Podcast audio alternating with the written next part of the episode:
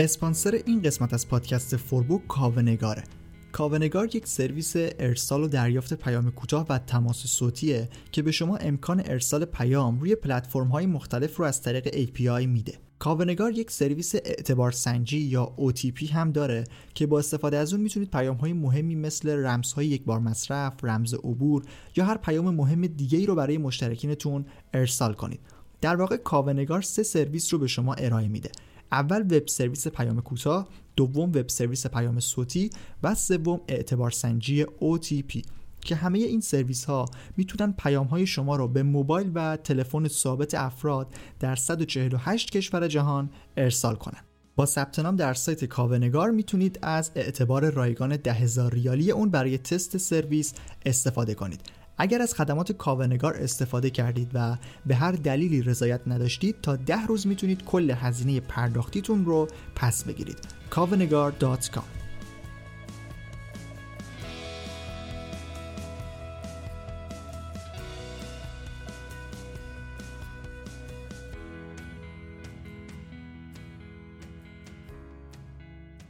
سلام، به قسمت 23 پادکست فوربو رسیدیم. الان در فصل 4 هستیم و داریم یکی یکی شاخه های اصلی دیجیتال مارکتینگ رو بررسی میکنیم. قسمت قبلی در مورد بازاریابی اینترنتی بود و حالا این قسمت به یکی از شاخه های خیلی مهم بازاریابی یعنی بازاریابی محتوا اختصاص داره. فصل 4 فوربو کلا در مورد دیجیتال مارکتینگه و هر هفته شنبه ها به یکی از بخشای اون میپردازیم. توی قسمت قبلی که اولین قسمت این فصل بود در مورد دسته‌بندی محتوای فصل 4 صحبت کردم که اگر گوش نکردید پیشنهاد میکنم که اون رو گوش بدید. اگر محتوای پادکست براتون مفید بود خوشحال میشم که به دوستانتون هم فوربو رو معرفی کنید. برای اطلاع از عنوان و زمان پخش و کلا هر اطلاعاتی در مورد پادکست میتونید صفحه توییتر ما رو با آیدی فوربو پادکست دنبال کنید. از همه اپلیکیشن های پخش پادکست مثل اپل پادکست، گوگل پادکست، کست باکس و اسپاتیفای میتونید به فوربو گوش بدید. توی سایت خود پادکست هم که آدرسش forbodm.com/podcaste میتونید به فایل اصلی همه قسمت ها دسترسی داشته باشید و اونا رو دانلود کنید. توی این قسمت میخوایم در مورد دومین شاخه اصلی دیجیتال مارکتینگ صحبت کنیم، یعنی بازاریابی محتوا که یک موضوع خیلی مهم و اساسیه. دیگه دوره این که بگیم یک فروشگاه اینترنتی میزنیم و 4 تا محصول توش میذاریم و مردم میخرن تموم شده. شما در هر حوزه‌ای که فعالیت میکنید نیاز به محتوا دارید.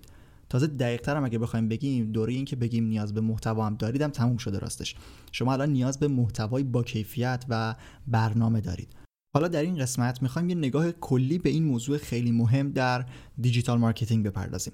قسمت 23 پادکست فوربو، بازاریابی محتوا.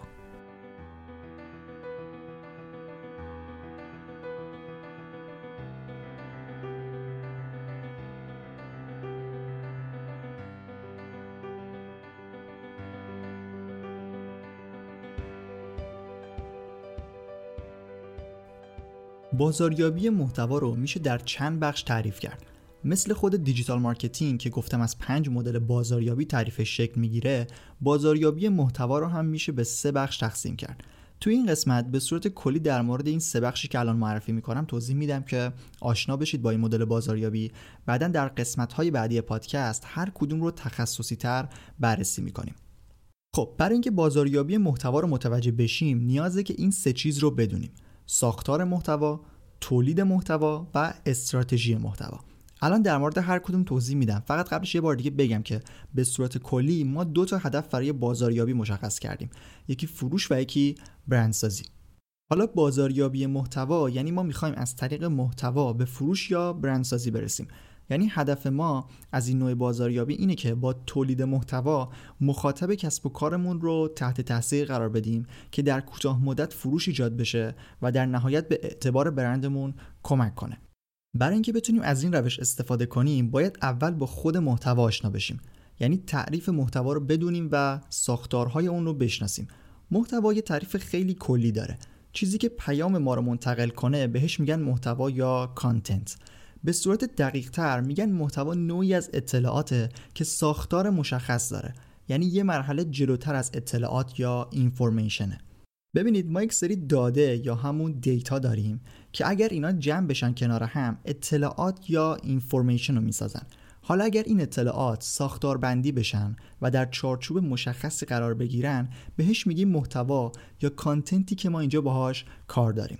پس آمار و اطلاعاتی که توی خیابون، تلویزیون و اینترنت و حتی توی کتاب‌ها و مجله‌ها می‌بینیم، خودشون به تنهایی محتوا نیستن. محتوا داده و اطلاعات داره داخل خودش، اما اگر ما اونا رو جدا کنیم، محتوا رو تیکه تیکه نکردیم، یعنی تقسیم نمیشه. طبق تعریفی که هست، محتوا رو از بین بردیم. وقتی که همه اینا جمع‌آوری بشن و توی یک ساختار ارائه بشه، اون موقع میشه گفت که ما با محتوا طرف هستیم.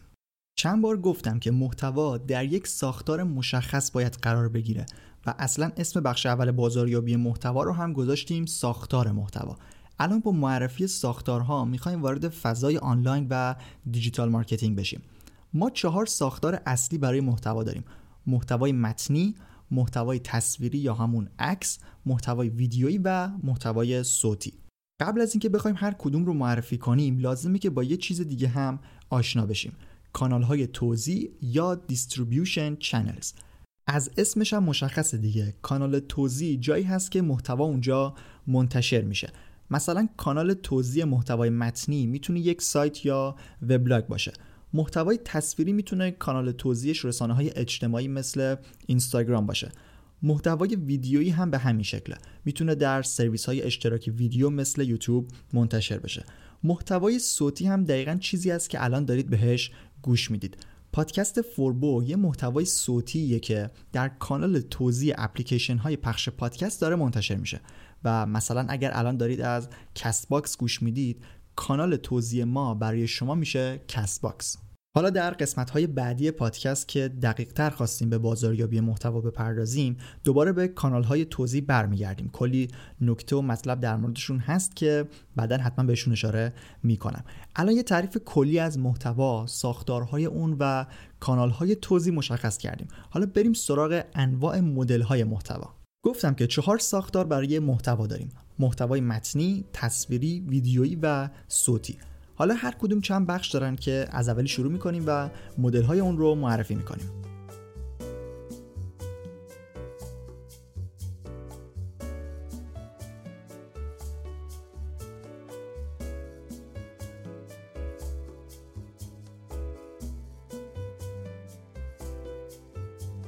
محتوای متنی اولین ساختار محتواست. در فضای آنلاین 2 مدل محتوای متنی داریم. یکی محتوایی هست که جنبه خبری و اطلاع رسانی داره که غالبا توسط خبرگزاری‌ها و مجله‌های اینترنتی منتشر میشه. مدل محتوای دیگه مقالات هستن که خودشون چندین حالت دارن. دوباره مثلا مقاله آموزشی داریم، مقاله علمی داریم، مقاله تحلیلی داریم و مثلا گزارش و چیزهای دیگه. همه اینا ساختار اصلیشون متنه. حالا میتونه در بین این متن تصویر و ویدیو و فایل صوتی هم باشه. اما برای اینکه ساختار رو تشخیص بدیم، باید ببینیم که کدوم در محتوا غالب هست. کانال‌های توزیع محتوای متنی در اولین مرحله سایت‌ها هستن. یک سایت یا بلاگ یک کسب و کار اینترنتی میاد محتوایی رو به صورت متنی منتشر میکنه. این مرسوم‌ترین کانال توزیع برای محتوای متنیه. اما جاهای دیگه هم میشه محتوای متنی رو منتشر کرد. مثلا در رسانه‌های اجتماعی هم میشه این کار رو انجام داد. مثلا فیسبوک و لینکدین رسانه‌هایی هستن که به شما اجازه میدن محتوای طولانی تو مدل مقاله هم منتشر کنید. کتاب الکترونیک هم کانال توزیع دیگه‌ای برای انتشار محتوای متنی است که میشه ازش استفاده کرد. دومین ساختار محتوا، محتوای تصویریه. مثل محتوای متنی، تصاویر هم 2 مدل اصلی دارن. یک سری توسط عکاس‌ها با دوربین از یک موقعیت واقعی گرفته میشن، مثل همون محتوای متنی که یکیش جنبه خبری داشت. عکس‌ها هم میتونن توی فرم خبری باشن یا حالتهای دیگه که خیلی بهشون کاری نداریم. چیزی که ما در فضای آنلاین و دیجیتال مارکتینگ زیاد باهاش سر کار داریم، تصاویر گرافیکی هستن که در رسانه‌های اجتماعی منتشر میشن.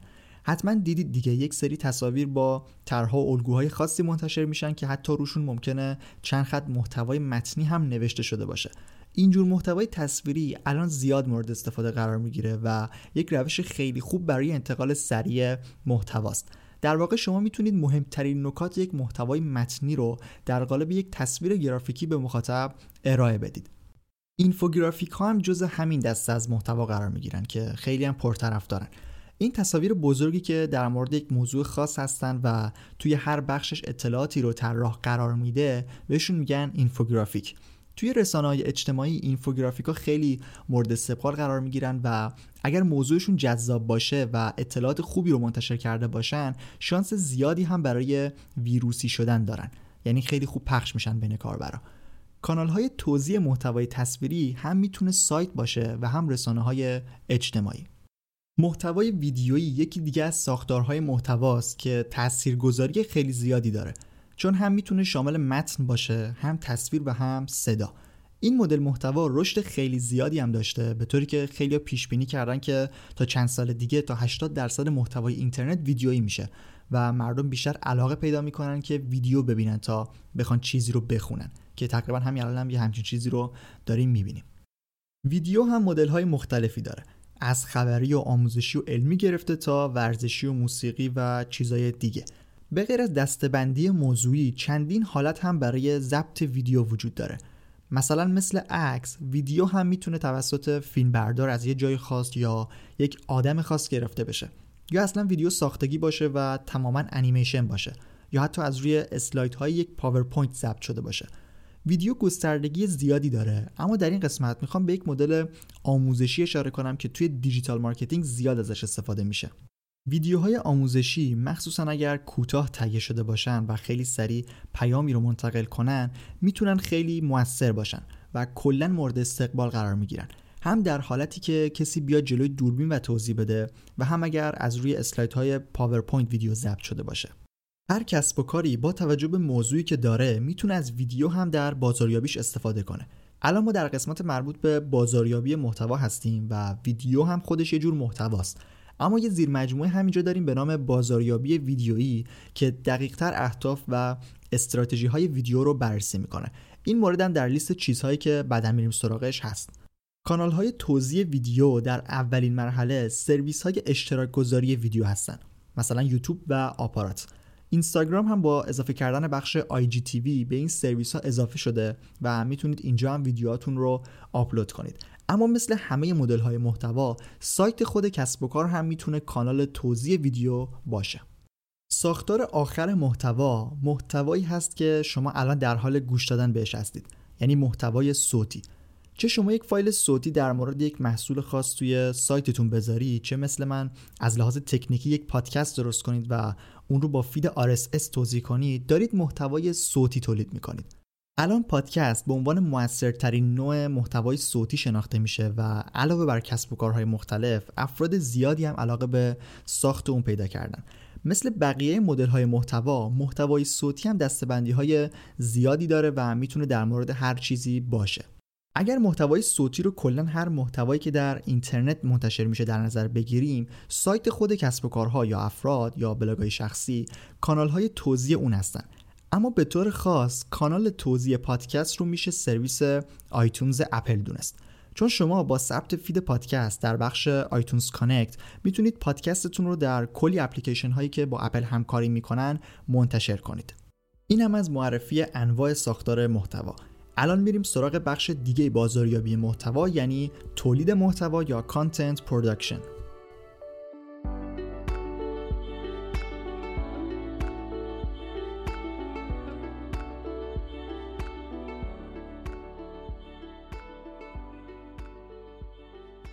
طبق تعریفی که تا اینجا گفتیم، ما باید اطلاعاتی رو جمع‌آوری کنیم و اون رو در یک ساختار مشخص در کانال‌های توزیع منتشر کنیم تا بگیم محتوا تولید کردیم. مثلا درباره طالبی ما میایم کتاب میخونیم، در مورد چند تا مقاله علمی و آزمایش مرتبط با اون تحقیق میکنیم یا حتی مستندی چیزی میبینیم تا به یک سری داده برسیم. اینا رو جمع میکنیم و کنار هم میذاریم و این اطلاعات رو در ساختار متنی قرار میدیم. مثلا مقاله مینویسیم. این چیزی که نوشتیم رو حالا میایم در کانال توزیع سایت منتشر میکنیم. وقتی منتشر شد، یعنی این مسیر از داده تا کانال توزیع طی شد، محتوای ما آماده است و میتونیم بگیم که محتوا تولید کردیم. ما یک اصطلاح کلی به نام تولید محتوا یا کانتنت پروداکشن داریم که مجموعه کارهایی هست که ما برای ایجاد و انتشار محتوا در 4 ساختاری که معرفی کردم استفاده میکنیم. خود ایجاد محتوا یا ساخت محتوا 2 حالت داره. یا ما چیزی رو خلق میکنیم، یعنی کانتنت کرییشن انجام میدیم، یا چیزی رو جمع آوری میکنیم که بهش میگن کانتنت کیوریشن. این دو حالت تولید محتوا خیلی از هم جدا نیستن و خیلی وقتا میشه از دوتاش به صورت ترکیبی استفاده کرد. اصلا از همین دو حالت چند تا دسته‌بندی جدید هم برای تولید محتوا خیلی منابع درست کردن. اما به صورت کلی یا ما محتوایی رو خودمون به اصطلاح تألیف میکنیم و میسازیم، یعنی کانتنت کرییشن، یا اون رو گردآوری میکنیم، یعنی کانتنت کیوریشن انجام میدیم. تجمیع محتوا هم بهش میگن. هر کدوم اینا خودشون چندین مدل دارن که دیگه در این قسمت واردش نمیشیم و میذاریم برای قسمت‌های آینده. فقط یک نکته و یک مثال هم میزنم و بعد میریم سراغ بخش بعدی. نکته‌ای که میخوام بگم در مورد اصطلاح کانتنت پروداکشن هست. این اصطلاح در اصل یه جور سیستم تعریف شده و کاملا با استراتژی محتوا گره خورده. حالا جلوتر در همین قسمت به استراتژی میرسیم، ولی مثلا اگر کسی بی برنامه همینطوری توی سایتش مطلب بنویسه، با اینکه داره کانتنت کرییشن یا کیوریشن رو انجام میده، اما به کارش نمیشه گفت پروداکشن. وقتی ما میگیم یک کسب و کاری داره تولید محتوا به معنای واقعی انجام میده که با استراتژی کار کنه و هدف داشته باشه. یعنی خیلی کلی اینطوری هم میشه گفت کسی که داره کانتنت پروداکشن انجام میده حتما از کانتنت کرییشن یا کیوریشن داره استفاده میکنه، اما کسی که فقط کانتنت کرییشن یا کیوریشن رو انجام میده نمیشه گفت که حتما به مرحله تولید محتوا یا کانتنت پروداکشن رسیده. مثالی هم که میخوام بزنم در خصوص همین خلق محتوا و گردآوری هست. شما وقتی از دانشی که دارید برای نوشتن یا ساخت ویدیو و فایل صوتی استفاده میکنید، دارید میسازید محتوایی رو، دارید کرییت میکنید. حالا اینجا ممکنه از چند تا منبع استفاده کنید و بیارید توی کارتون، اما بخش قالب محتوای شما چیزی هست که حرف و نظر خودتونه و در اصل یه چیز جدید رو دارید ارائه میدید که قبلا نبوده. اما در گردآوری یا تجمیع محتوا بخش قالب چیزی هست که قبلا منتشر شده و حرف و نظر شما نیست. شما اینجا نقش یک محقق رو میتونید داشته باشید، یعنی میایید از کلی منبع هر کدوم چند بخش رو انتخاب میکنید و اونا رو کنار هم قرار میدید و مثلا یک مقاله آماده میکنید. حرف اصلی شما، حرف اصلی مقاله مال شما نیست، اما نحوه چینش و ارائه اون متعلق به شماست. اینجا شما دارید کانتنت کیوریشن رو انجام میدید. از دل همین گردآوری چند تا چیز دیگه هم داریم که یکیش در زبان فارسی خیلی رایجه و میخوام اینجا بهش اشاره کنم. ترجمه مقالات و محتوای انگلیسی به فارسی هم جزء گردآوری محتوا حساب میشه در اصل. اما از اونجایی که موتورهای جستجو مثل گوگل هنوز اونقدر هوشمند نشدن که تشخیص بدن این متن ترجمه هست، از دید اونها یک محتوای جدید حساب میشه. اما طبق تعریف اصلی چون حرف و نظر شما توی اون محتوا نیست، نمیشه اون رو دقیقاً جزء کانتنت کرییشن دونست. حالا یک سری تکنیک و روش برای اینکه کاملاً محتوا رو تغییر بدیم و از این جور کارا هست که دیگه اینجا بهش اشاره نمی‌کنم. همونطور که چند بار گفتم در قسمت‌های بعدی پادکست دوباره برمیگردیم و هر کدوم رو دقیق‌تر بررسی می‌کنیم. توضیحات مربوط به تولید محتوا تموم شد و در ادامه می‌خوایم خیلی سریع نگاهی هم به استراتژی محتوا بندازیم.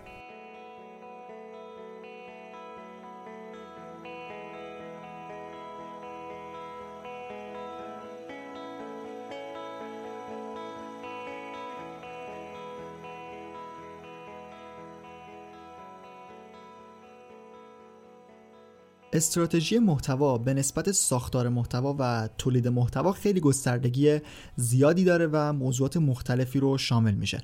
برای همین خیلی خلاصه تر از دو بخش قبلی به استراتژی اشاره میکنیم. اولین موضوعات در حوزه استراتژی به اهداف ما مربوط میشن، یعنی باید بدونیم که از محتوا چی میخوایم. اشاره کردم که هدف بازاریابی، فروش و برندسازیه. در استراتژی ما از روش‌ها و تاکتیک‌های برای رسیدن به این دو هدف می‌خوایم استفاده کنیم. مثلا در راستای هدف فروش ما میتونیم بیایم برنامه‌ریزی کنیم که در مورد ترندها و موضوعات داغ حوزه کسب و کارمون تولید محتوا کنیم. با فرض اینکه اصول SEO و بازاریابی موتور جستجو رو رعایت کرده باشیم، اینا موضوعاتی هستن که در قسمت بعدی بهشون اشاره می‌کنیم. میتونیم ترافیک برای سایت جذب کنیم. جذب ترافیک احتمال به فروش رفتن محصولات ما رو زیاد میکنه، اما به تنهایی کافی نیست. با یک سری محتوا ما میتونیم ترافیک جذب کنیم، اما همونطور که گفتم کافی نیست. ما باید با یک سری محتوای دیگه نرخ تبدیل یا کانورژن ریت رو بالا ببریم، یعنی تعداد کاربرایی که الان به سایت ما اومدن رو تبدیل کنیم به مشتری. این هم فرایند خیلی مفصلی داره و شامل دو بحث قیف بازاریابی و سفر مشتری میشه که الان دیگه وقتش نیست در موردشون صحبت کنیم. اما خیلی کلی شما با مدل محتوای سریالی، یعنی محتوایی که در مورد یک موضوع خاص باشه و در چندین قسمت با فاصله زمانی منتشر بشه، میتونید خیلی از کاربرا رو همراه خودتون کنید.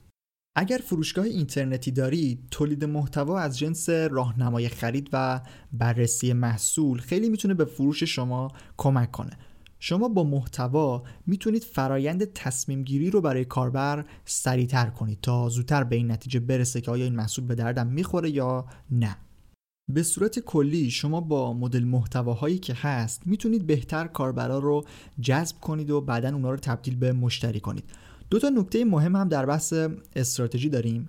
اول باید کلمات کلیدی کسب و کارتون رو پیدا کنید و برنامه تولید محتواتون رو بر اساس اون تنظیم کنید. کلمه کلیدی یا کیورد جزء بحث بازاریابی موتور جستجو میشه که در قسمت بعدی بهش اشاره میکنیم. نکته دیگه هم در مورد برنامه زمانی و تقویم محتواست. اینکه کی منتشر میکنید و با چه فاصله‌ای منتشر میکنید خیلی مهمه و اهمیت زیادی داره. باید حتما نظم خاصی داشته باشید و بی برنامه منتشر نکنید چیزی رو. باید دقیقاً مشخص کنید که چقدر میتونید در هفته تولید محتوا کنید. بر اساس توانی که دارید تعدادی رو مشخص میکنید. مثلا اگر هفته یک محتوا میتونید منتشر کنید، حتما یک روزی رو مشخص کنید و حتی یک ساعت مشخصی رو، و واقعا هر هفته همون موقع محتوا رو منتشر کنید و این رو ادامه بدید. اینطوری نباشه که اول کار بیاید هفته‌ای 7 تا محتوا منتشر کنید و بعد خسته بشید و دیگه ادامه ندید. این کار به کسب و کارتون حتما ضرر میزنه. اینم از توضیحات کلی استراتژی محتوا. به انتهای موضوع این قسمت پادکست رسیدیم و ممنون از اینکه تا اینجا گوش کردید.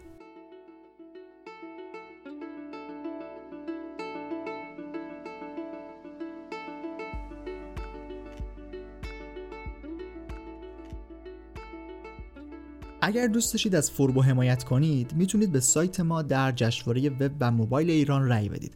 رأیگیری مردمی جشنواره مدتیه که شروع شده و شما اگر به سایت ما که آدرسش forbo.dm.com هست بیاید و روی اون قسمت بالا که نوشته به این وبسایت رأی دهید بزنید، میتونید به فوربو رأی بدید. اول به سایت جشنواره میرید و باید روی رأی میدهم بزنید و با حساب گوگل یا لینکدینتون لاگین کنید و دوباره ثبت رأی رو بزنید تا رأیتون ثبت بشه. با معرفی پادکست به دوستانتون و ارسال نظر هم میتونید مثل همیشه به رشد کیفیت پادکست کمک کنید. به سایت ما سر بزنید، forbo.dm.com آدرسشه. اونجا کلی مقاله در مورد دیجیتال مارکتینگ داریم و جدیداً لینک مقالات مرتبط با پادکست رو هم در توضیحات قرار میدم که اگر دوست داشتید میتونید اونها رو هم بخونید. توضیح دیگه‌ای باقی نمیمونه. ممنون از اینکه تا انتها گوش کردید و ممنون از کاونگار اسپانسر قسمت 23 پادکست فوربو. من رضا توکلی هستم و این قسمت از پادکست رو هفته 4 دی 98 ضبط کردم. ممنون از همراهی شما.